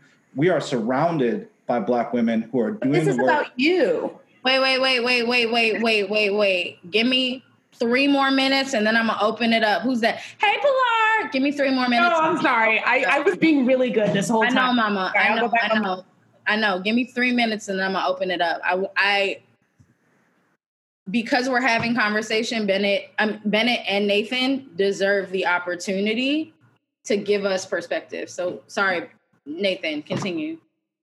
Um, we have intentionally made our board as gender diverse, age diverse as humanly possible. Uh, women are in leadership positions within our organization. We've engaged women at every possible point. Um, I think it's easy if you take two conversations out of context to be like, wow, he's got a problem with black women, but nothing could be further from the truth. I te- have counsel with countless black women as I go through this and try to make important decisions for this organization. Um, you know, I can't change the optics of there being two black men at the helm of this organization. Mm-hmm. Um, and I can't ignore the fact that as a black man in this industry, I have privilege that black women do not have. Mm-hmm. All that I can do is my level best, day after day, to prove through my actions, through the policies uh, of 600 and Rising, that we are truly centering black women. And you know, let's not forget the history here. Black women played an incredible role in the uh, you know, formation and the success of the civil rights movement. While everybody talks about Malcolm X and Martin Luther King, not enough people talk about Ella Baker. Not enough people talk about Angela Davis. Not enough people talk about Pauli Murray. Um, and beyond that, into the modern day, you know, not enough people talk about Shirley Chisholm or even know who she is. Not right. enough people know Vita Cornelius or Shannon Washington's name in advertising. You know, and then on the personal, shout out to Shannon Washington. That's big sis. But you shout know what I mean. Clark. shout out to Goddess Rivera. Shout out to every fucking body. You're absolutely right. Say their names. Can, can I actually can wait? I Simeon, no, because I want him to finish. Like no, because I'm looking, at, I'm looking at the comments and. Lo- part of part of what's happening is it sounds like you're you're reading talking points. So black men to black men, can you define what it means to centralize black women? Because un- until uh, like from your personal perspective, right? And how because you can put black women on the board, right? Like this this is very easy to do. That does not mean that they have power. If we're talking about black women, I mean, I think it's insulting that you think that the policy chair, the held agency chair, um, you know, of this board do not have power. Policy is the most important Wait, thing that Nathan, we I'm gonna go doing. ahead and cut you off. Nathan. I'm no no Sim, and I'm gonna finish. I'm going to cut you off and I'm going to cut him off because I think that's a fair question. The question isn't that they don't. The question is how. How are you empowering Black women in 600 and rising? Period. That's the question. Yeah, I mean, I think that you know, outside of board appointments, uh, you know, outside there isn't really much to go on at this point, right? Because all that we've done uh, is make some announcements in the press. We haven't released our first policies yet we haven't uh, you know disclosed a lot of the work that we're doing behind the scenes what i can say is you know to the earlier question you know what does centering black women look like to me i think it looks like holding space for them i think it looks like giving black women opportunities when you know every opportunity i get a million press opportunities every day giving some of those to black women and elevating them as spokespeople for the organization including me uh, i think it looks like listening to not just the black women on my board, but the black women in our membership, the black women who are on this call right now. Um, I can say that most of the criticism that I have received uh, since starting 600 and Rising has come from Black women. And I don't look at that as necessarily a negative thing. I look at that as Black women know their shit and they've been doing this for a long time. And I would do well and to we don't need you to tell us that. We right. know. You know, I'm not trying to be patronizing at all. You know, I think that honestly, you said this uh, a couple days or a couple moments ago that I've had a lot of run-ins with black women. I don't think I've had enough run-ins with black women. I think if oh, I, baby, you if, won't get them. you know what I mean, like, And I'm a I, I, I think the more conversations with black women I can have, the stronger that this movement will be, um, and the more success we will have. Um, I'll, I'll say one thing, and then I'll move off of this and, and, and let you continue. fair. I'm from Seattle. I spent my entire career in advertising, 10 years in Seattle. There are six black people in advertising total in Seattle, and I know them by name. None of them are black women. Um, I don't have the same access to or exposure to black women professionals in advertising. This is something that I don't know a ton a lot a ton about. I'm learning every day. I am grateful for every conversation that I get to have with black women in advertising, and I really hope that I can prove to them that I understand the issues uh, that uh, Black women are facing and that I can be an effective advocate for them. All I'll say is give me a chance to prove that. You know, I am not perfect, but I'm not my mistakes either. Right. I'm, I'm, I'm gonna say, hold on, Sim. I'm sorry. I'm sorry because this is a black woman conversation. You gonna let me? You gonna let me get this up, friend? Friend. Um, I'm gonna say this to you, and then I'd like to move on to the questions. Damn, friend, you lean back real hard. After I go ahead and answer because I like my question is super important, and I also want to give people an opportunity to ask their questions as well. So go ahead and say what you want to say. I mean, like I, I hear you, and it all sounds like talking points, but I think this this this goes back to initial conversations that I had with Bennett, the email that I sent to both of you, because I knew that this would happen, right? Black men to but but, but no, no, no, no, no, no, no, Kai, I, I, need to say this. I need to say this. I need to say this. Everything that you uh, because I'm also looking at the at the comments, and I'm letting you know that your answers aren't sufficing for the black women who are are present. And right, and because of that, I'm going to go ahead go ahead and say something. All right, so cool. The men on this call, give me yes. space. You are now censored. Kyle. Let me let me reclaim my time. Thank you. Yes. Thank you, everybody. Nathan, I'm going to speak to you. Bennett, I'm going to speak to you. And if you've ever listened to this show before the last five episodes, you know I speak to Simeon all the time and cuss him out. I don't care. How you center Black women is not about what you believe our experience is. How you center Black women has nothing to do with how many you've met. How you center Black women is not about what you've compared to what you've read. You, you center Black women, particularly those that have gotten to a point in their career where they should be within roles of leadership, but somehow still are never acknowledged for that leadership. Moving forward, if what you genuinely believe is that you are centralizing Black women, your Black women should be speaking on behalf of your community. Your Black women are, are speaking on behalf of their experiences, and this is why I'll tell you that. Because even though you you definitely, you absolutely, Nathan, you are a group strategy director, I believe. Mm-hmm. Bennett, you are well, well, well, well connected within this industry. And even at those levels, Black women don't nobody really listen to us because they always think that we're nagging. They think that we're exaggerating. They think that we don't know what we're talking about. They think that we don't have feelings, yo. They literally think that we don't have feelings. They think that we like the stress. They think that we like the challenge. People believe that we genuinely enjoy going through life being hurt. So if you want to center Black women, by centering Black women and giving Black women the opportunity to speak on behalf of the people, because that is what we do. We speak on behalf of the people.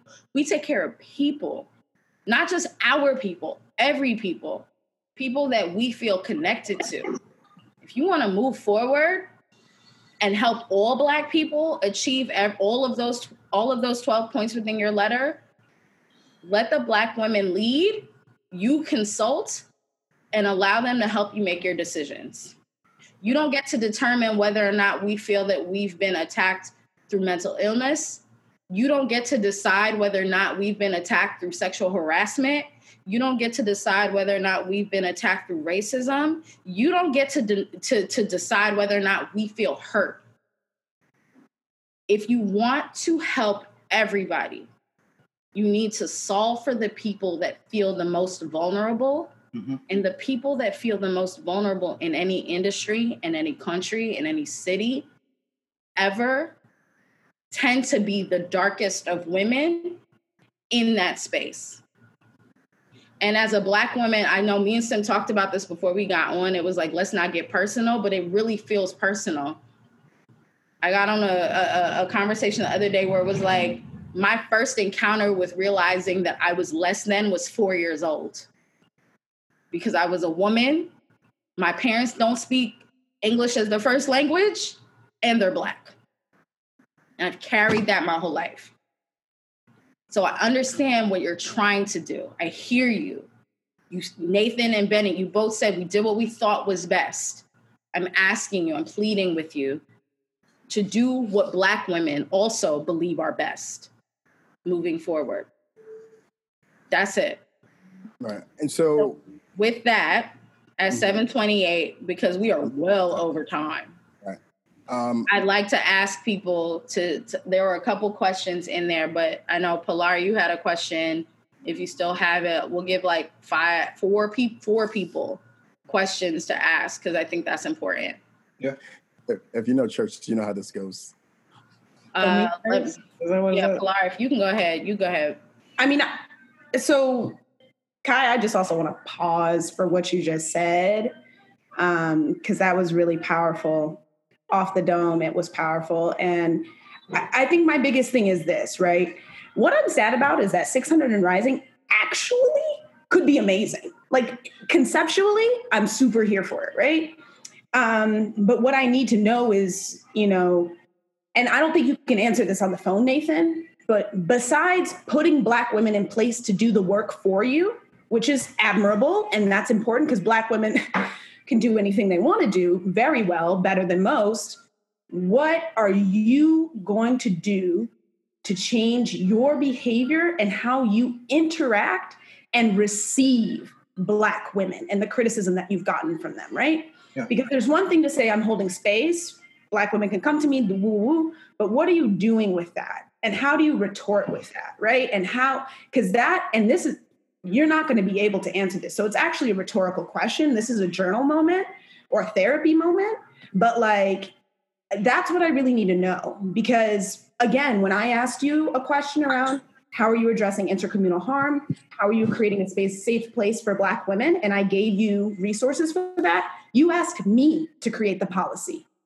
No. I asked I asked you to help but you, you know, said, you said, "How about this? How about you create it?" And I said, "I don't have space for that." So my question is: is when you receive feedback, right, and criticism, mm-hmm. I just want you to be mindful and how you receive and exchange with Black women, because that's where a lot of tension comes in, right? For sure. When I give you criticism, it's not because I want to do the work; it's that I'm trying to make all of us better, right? I, think that that is maybe a mistake that I, I, a, a fundamental misunderstanding that I have. That you know everybody who is coming out with criticisms actually wants to be a part of uh, addressing it, and maybe that's too much to ask of folks. And I apologize if that put you uh, in a weird place. Um, but I did look at the websites that you provided. I did do the research there. Um, I've been looking at resources like the National Association for Mental Illness. I've been looking about every time that a criticism has been leveled at me, it's not something that just rolls off of my shoulders. It's something that I internalize deeply. I wish I could communicate to an effective degree how much introspection has gone on this past weekend, how much humility I have felt renewed within my soul. Um, you know, but I don't think that words alone can do it justice. I think that ultimately, maybe my over reliance on words has been a weakness where I thought it was strength. I think that ultimately, what I'm hearing from the community is that people are tired of hearing me talk and they want to see me walk the walk. Um, I think that time will tell whether I'm actually really about about it, and you know, I really understand the issues here. Uh, but again, like this, this is 60 days ago. You know, um, I'm learning as quickly as I possibly can. All I can ask for is patience and grace. And it's okay if you've run out of it. It's okay if you don't trust me right now. I'll have to earn that down the line. Yeah. Uh, but that's all, all I can do is wake up every day and try harder to get it right. Um, all I can do is wake up every day and have more yeah. conversations. All I can do, uh, to Kai's point, uh, is try and step aside a little bit uh, so, okay. and, and, let black women on my on my board lead uh, for a little bit instead of me taking up the space. You know, those are things that I can do. Uh, but you know, I feel like you're right. Nothing I can say to fix this. You know, what you said is gonna fix it. But here's the thing: that's stepping aside. So I appreciate that. But I want to ask. Jasmine said, "Can I ask a question?" So Jasmine, after Simeon finishes, you jump in. That'll so in, in the because in the essence of you talked about speed and time and you're also talking about needing to get acclimated to the work that needs to be done would you be willing to actually step aside from leading 600 rising to allow a black woman to lead it because if we're talking about time and and this is this was the thing that started at the beginning of the conversation things need to move really really really really quickly. Do you have time to learn? If things need to get done do you have t- do like so would you be willing to step aside? And that's not a question that's coming from me. That was one of the questions that was submitted. Would you and bennett be willing to resign? And so i, I feel like that's the question just because i want to be mindful also, no, the essence of that. I, I mean, the, the, I'll be I'll be a hundred percent with you. Absolutely not. Okay. Like, listen, I'm putting in the work every week. I'm putting in 90 hours every week trying to do my level best here. Am I going to get it right 100% of the time? Absolutely not. Is it appropriate for me to step down because of mistakes? Because I'm learning on the fly?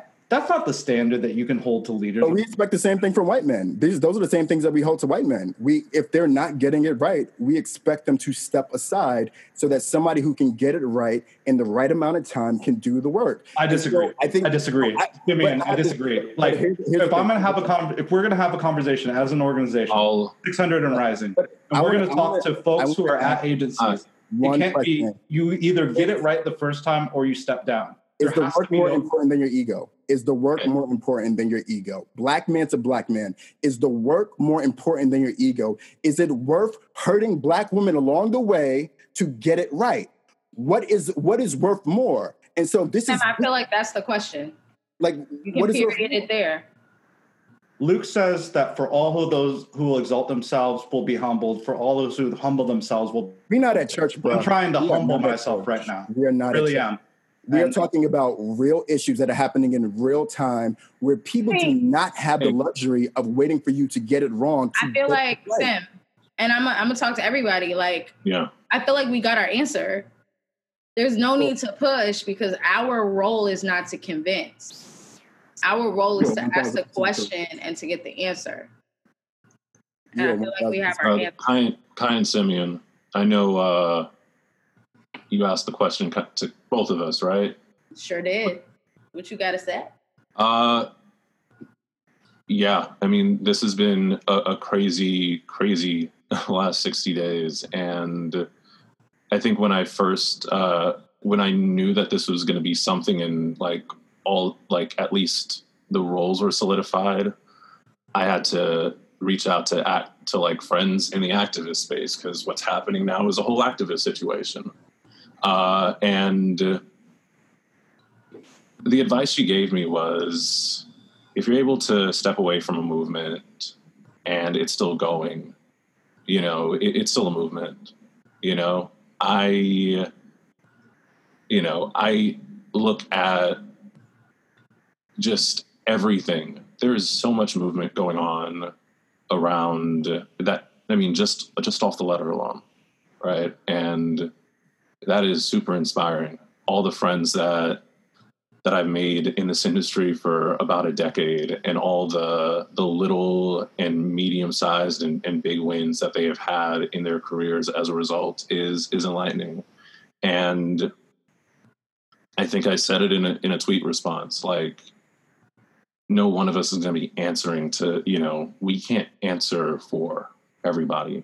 And I, I tried to you know, approach my role in this as somebody who knows that he cannot answer for everybody. And if it is the people who do not feel that either one of us is worthy of an opportunity to to continue in this journey, you know, in this role, that's the people's decision. And I have no choice but to respect that because it's like it, it's always been bigger than me and Nathan, always. Uh, the most I can say is, you know, as long as I have an opportunity to continue doing the work, I'm going to do why you not on mute? Sorry, I mean, good. Yeah, you're good. You're good. Better can we? Yeah, yeah. Sorry, I, I ended up getting muted. Uh, no, I was saying as as long as you know we're given an opportunity to to do the best that we can for for as many and hopefully everybody that we can you know like I, i'll do everything in my power to, to help. And you know i don't necessarily believe in talking points. Uh, i kind of suck at them because i just end up talking a bunch anyway. Yep. but i i can only love you for it and that's yeah, okay. Yeah uh, but i only know that you know i can you know I, I don't try to speak to you know everything that I've tried to do in in past parts of my career. Uh, but I know that, and I talk about agencies being at a point zero, and even for this movement, it's very early on, and uh, you know, uh, I, I feel like yeah, the most I can do is just is keep doing the work. All I've cared about for my entire career is just trying to do the work. And uh, i'm not even in the industry anymore. And all i want to do is make sure that it's better than how i found it. Consider right. that. Think about that. Nathan think about that too. I mean i right? think you got, no no no. Yeah. Because i want to keep getting to the questions. We got two more questions we'll promise four but consider that. You're not in the industry so there are other people that can contribute as well. Tiffany says there's always room for redemption humility just has to come first from both not one. Sometimes you don't have to have to have to have a response for everything just listen and take it in and learn. And i feel like from your tweet the other day nathan that was what you were getting at and i think that that's great. And i think that that it takes like shit we ain't perfect either. And i think that the thing with mixed company i think you made a comment about you know we don't judge mixed company off of the first episode. Thank god the first episode because the first the first episode is our act- is actually our most listened episode, which is funny. But beyond that, the thing about mixed company is that we've always claimed to not be shit. not because we don't think highly of ourselves, but because we don't we feel we feel like we don't know the most. So like with you guys, this is learning. 60 days is nothing. 60 days over 400 years of oppression ain't shit. Right. So we're gonna figure it out together. I Jess, mean, you had a question? Where's Jess at? Oh, can I ask my question? But Jasmine yes. gotta go first.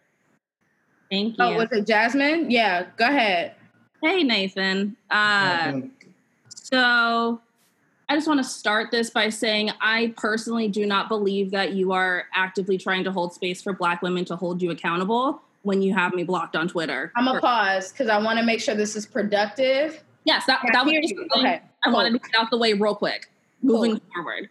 Cool. My question for you, because I want to circle back to the beginning of this section where we were talking about the situation in which you hopped into a stranger's DMs to slander a black woman based off of her personal experiences who you don't know. I would like to hear you actively apologize for the ableism that you showed without bringing your family into it by saying, oh, I have family who has mental illness, so I can't be ableist. I would like. what my point was. Well, that's where that's. It feels let like him, let him let him do that. Sure, let that So- be. Certainly. I mean, I can apologize directly for inserting myself uh, into that situation um, and making the, uh, I think, unfounded assertion that her struggles with mental illness colored her perception of that issue. Um, I shouldn't have stuck my nose where it didn't belong. I certainly shouldn't have comment to, uh, commented to other people that I felt that it was unfair.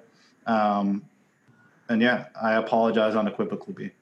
cool. Can you also do that on Twitter to the person involved because she deserves? I have a question. I have a question. I have a real last question.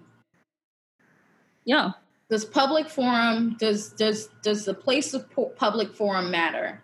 Is it is it not good enough to be here on camera where this will be shared on Twitter, on Instagram, and everywhere to also say, and then in addition to all of this, you still have to do extra? Well, can this can this can this be for for that? Because there's more, but just mm-hmm. for the specific thing that we're saying in this nugget, can this be that apology for stepping into something that was not necessary to be stepped into? No, because she's not here and she deserves to be told that to her face. Whether that's face to face in a video chat or on Twitter, she deserves to be told, I fucked up. I inserted myself in the situation when I should not have without being vague, because Nathan did have a very vague apology previously. And if you're going to make a public vague apology, you should make a public direct apology to the person who you harmed with your ableism. Nathan, would you be would you be okay with making a direct apology to that woman? I, I will have a direct private apology to her. I'm not going to do a direct public. Because I feel like this is public. Mm. This is public. Shout out to Brooklyn, Lewis Ave, right by the hospital. This is public.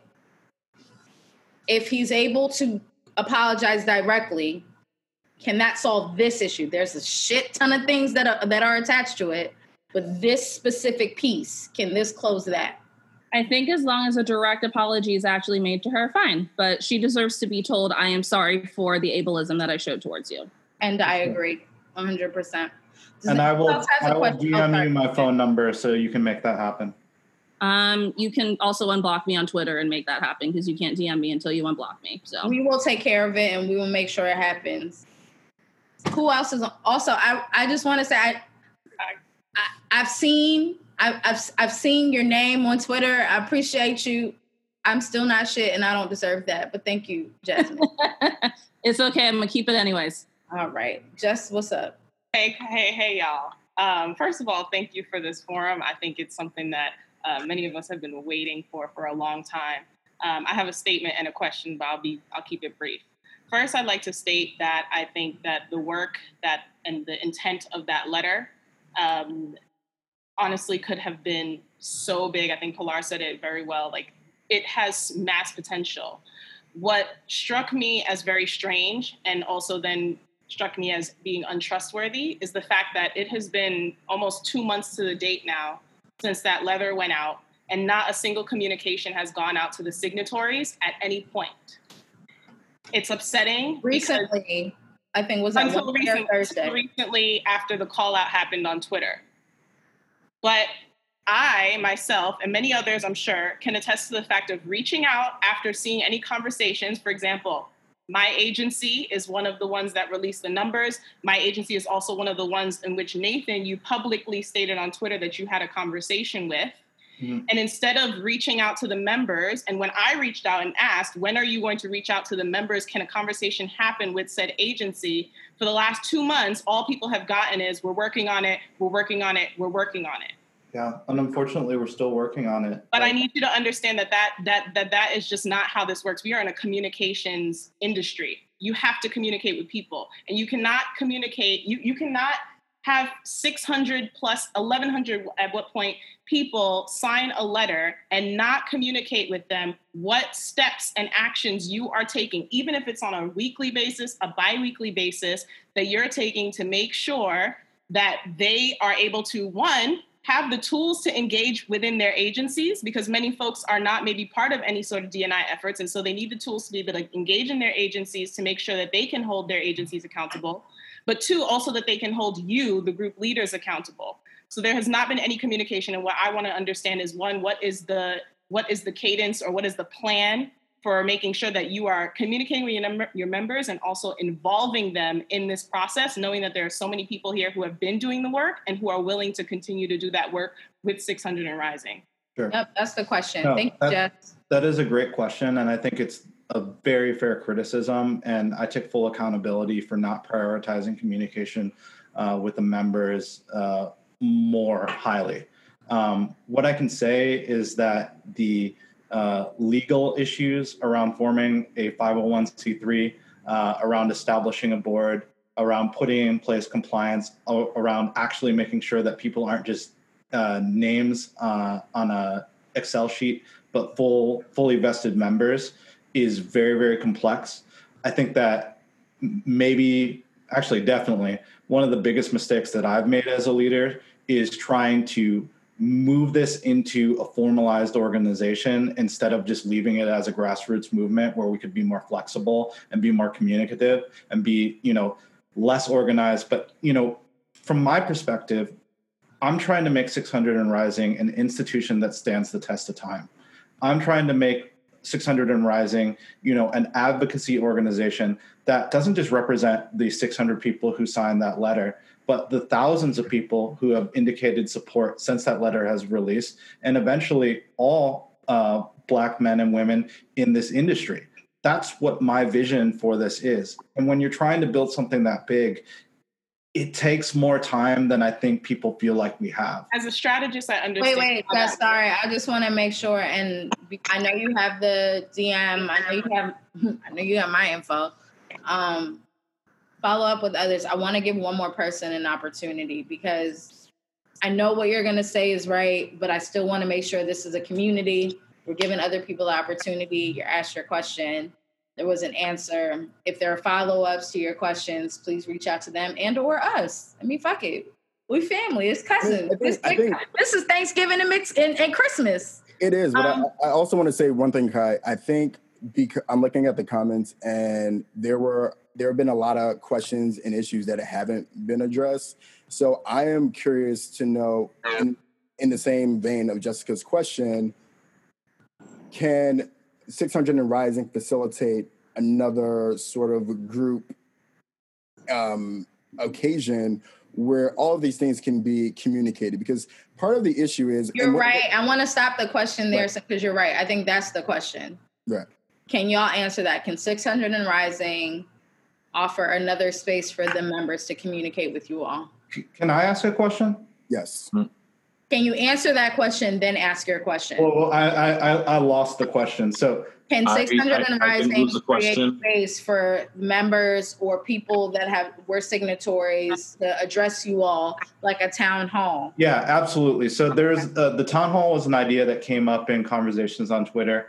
Um, I think it's a great idea, and it's something that we can work to do. Uh, you know, whether it's through Zoom uh, or some other uh, mechanism. And you know, Husani, who's on this call, and Mira are going to have to be the ones. Husani is here. Hi, Husani. Um, so I think that members and allies should have uh, their own different town halls because the stuff that we need to talk about as black folk is very very different than the stuff that uh, we need to talk with you know our ally uh, members. And i think also just listening to the feedback here i think it would be important for you know whether i need to be there or not i'll, I'll leave that up to the members but for us to have a specific conversation with black women and what they want to see from this organization too and hold space so that we get that right and we don't just assume that we're doing the right thing because i think that's what got us into this mess is that i'm assuming that i'm doing the right thing and i'm getting it wrong. And we um, know what assumptions do. lincoln you will be our last question.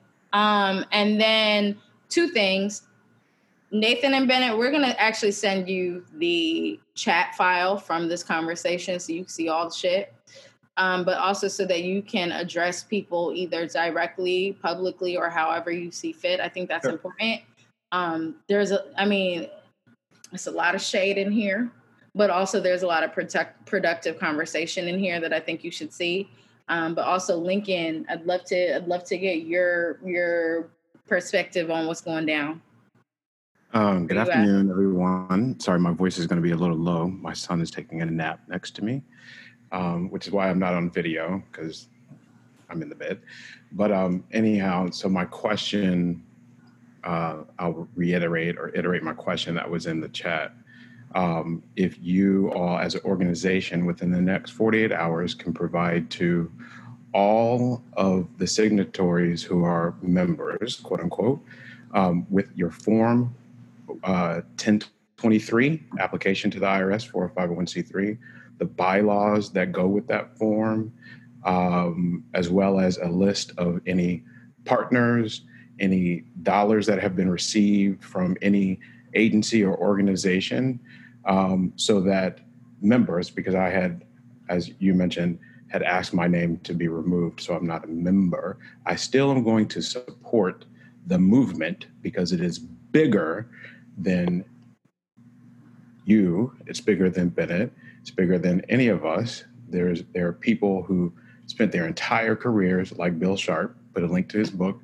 Uh, Harry Webber, people that a lot of people don't don't know, spent a lot a lot of their time to get to where we are now. So I just want to make sure that everyone has the opportunity to be able to chime in where necessary, to be able to see the transparency that should be allotted as a 501c3, right? So, and and my last thing, I I would really urge you to reconsider your thought about uh, Nathan, in particularly, your thought about whether you would want to step down at any given time or anything like that.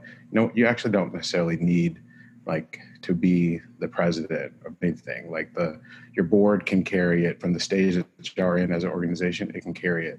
But particularly for the sake of the entire movement, for the sake of everyone whose names are listed and potentially then listed in a document that is submitted to the federal government, the IRS, for the sake of all those people, you really, really should think about uh, the humility that it takes to be the type of leader that is a servant leader that would say, "Hey, let me step down."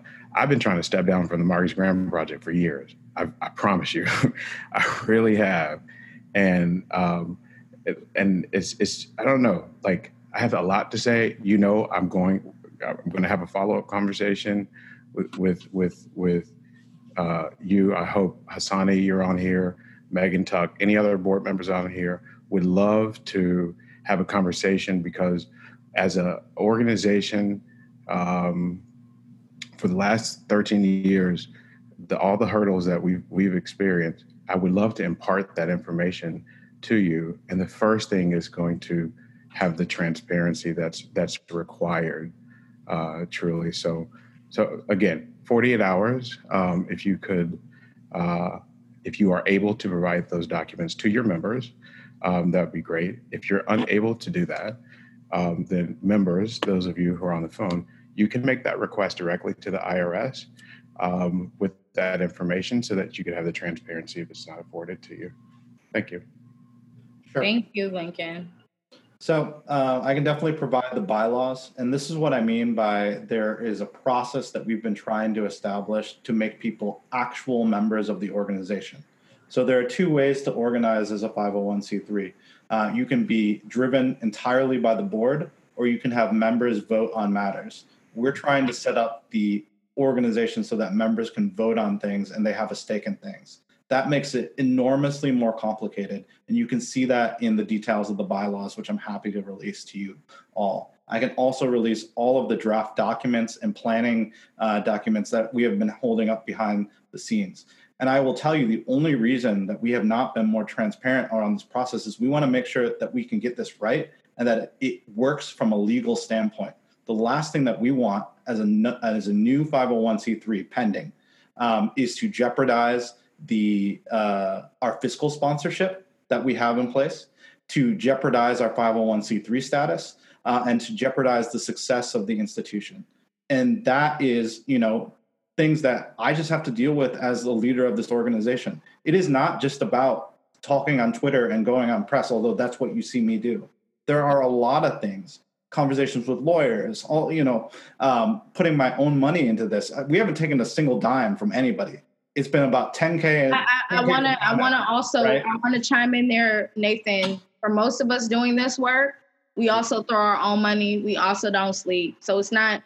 Yeah, it's I know. You guys, all of us that do this work, we know the sacrifice. And and also to to, to point to in, in addition to Kai's point, no one asked you to do, do this, right? Like 600 people signed that letter because they agreed with those 12 points and the letter but no one actually asks you to form an organization and so when you when you when you put that into the universe that you're doing all of this this overtime it feels very self-serving and not genuine. And so i hear you and and and listen i know that i'm a, a little angst because the brown liquor but uh but the, re- the reality is it's it, it feels very self-serving when no one asks you to because if you would have spoken to the people i think you would have realized that the people who are on the chat the people who are, are, who signed that letter would have been more than than than uh, willing to back you on whatever it was if you had tr- if you were transparent from day one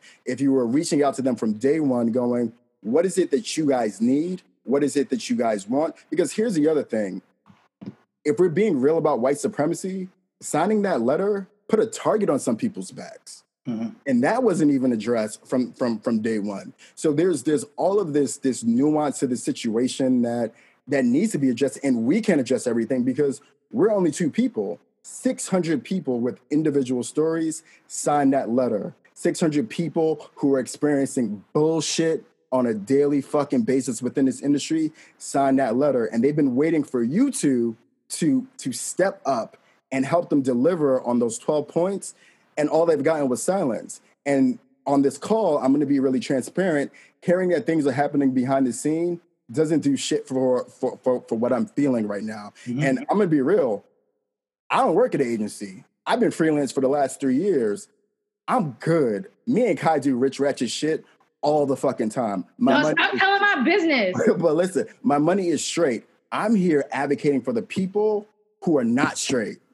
And all of us who are in decision, especially those who are working in, in advertising hubs, in fucking roommate situations, we're in the middle of COVID. We're looking at the disparities, the economic disparities that are going on on a daily basis.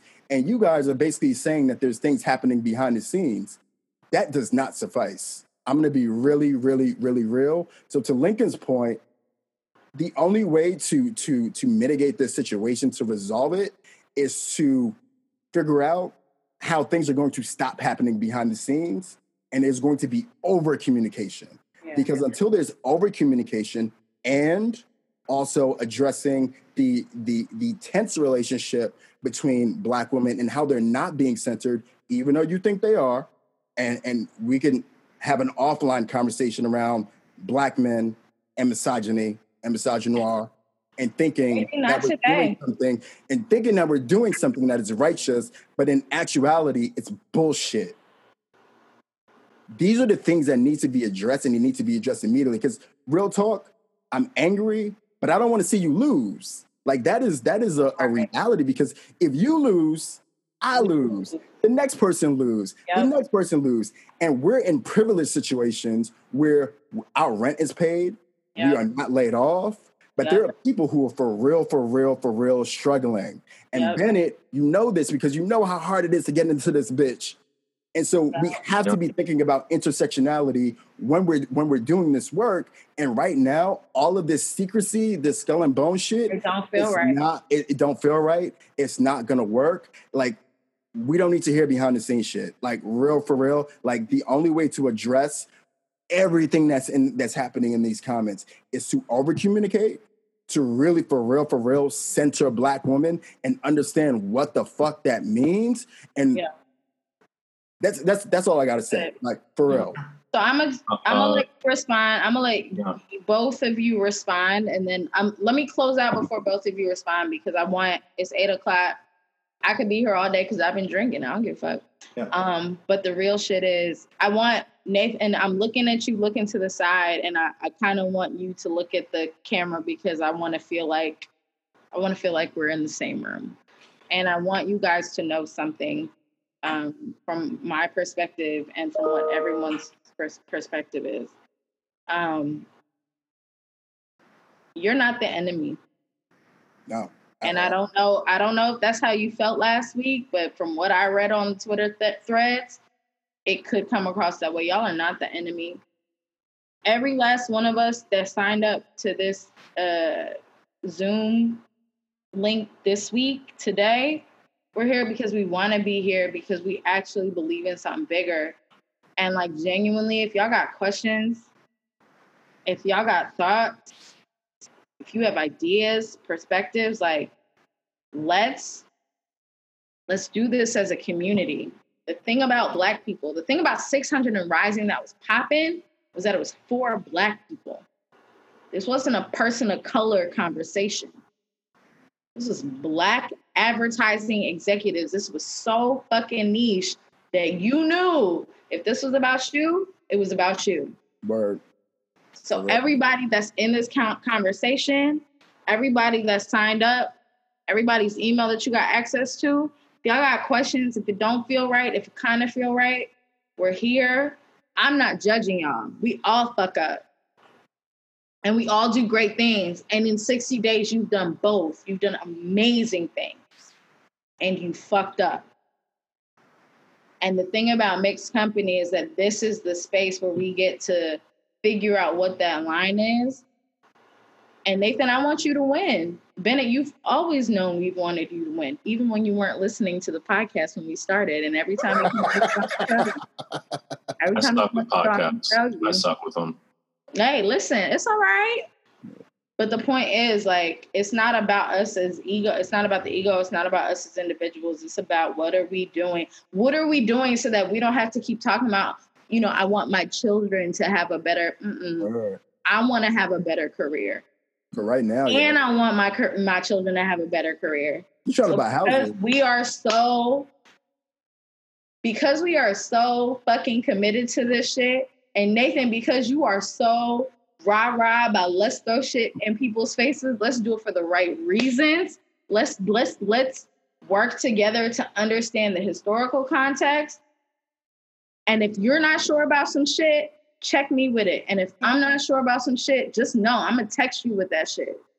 Listen, I'm here for it. You know, if I've learned anything from these first 60 days, is that I need to do uh, kind of less leading on my own account and more leading with the community at my back. And that means more collaboration. The community uh, will always lead. Yeah. We don't lead, the community leads. Right more collaboration, more humility, more listening, less talking. And so I'm going to say less and yep. to say, look for what you hear from 600 and Rising in the next 48 hours. We're going to do everything that we can to address the super valid criticisms that we've received here today, uh, the criticisms that we've received over the past couple of weeks. Um, and I hope that, you know, it's not too late for me to regain all of y'all's trust here. I am trying every single day to do right by the community. And if I'm getting it wrong, I want you to hold me accountable. Uh, we've done that here today, and we'll see what happens next. We well, you got that from us. You definitely know that we love and appreciate y'all both. We're cousin. We're all cousins, as we like to say on this show. You don't ever have to worry about that. We cuss you out and give you a hug. Don't never worry about that. But as far as y'all are concerned, we are two hours into this show. We will break this up into two episodes. Oh man. Thank y'all.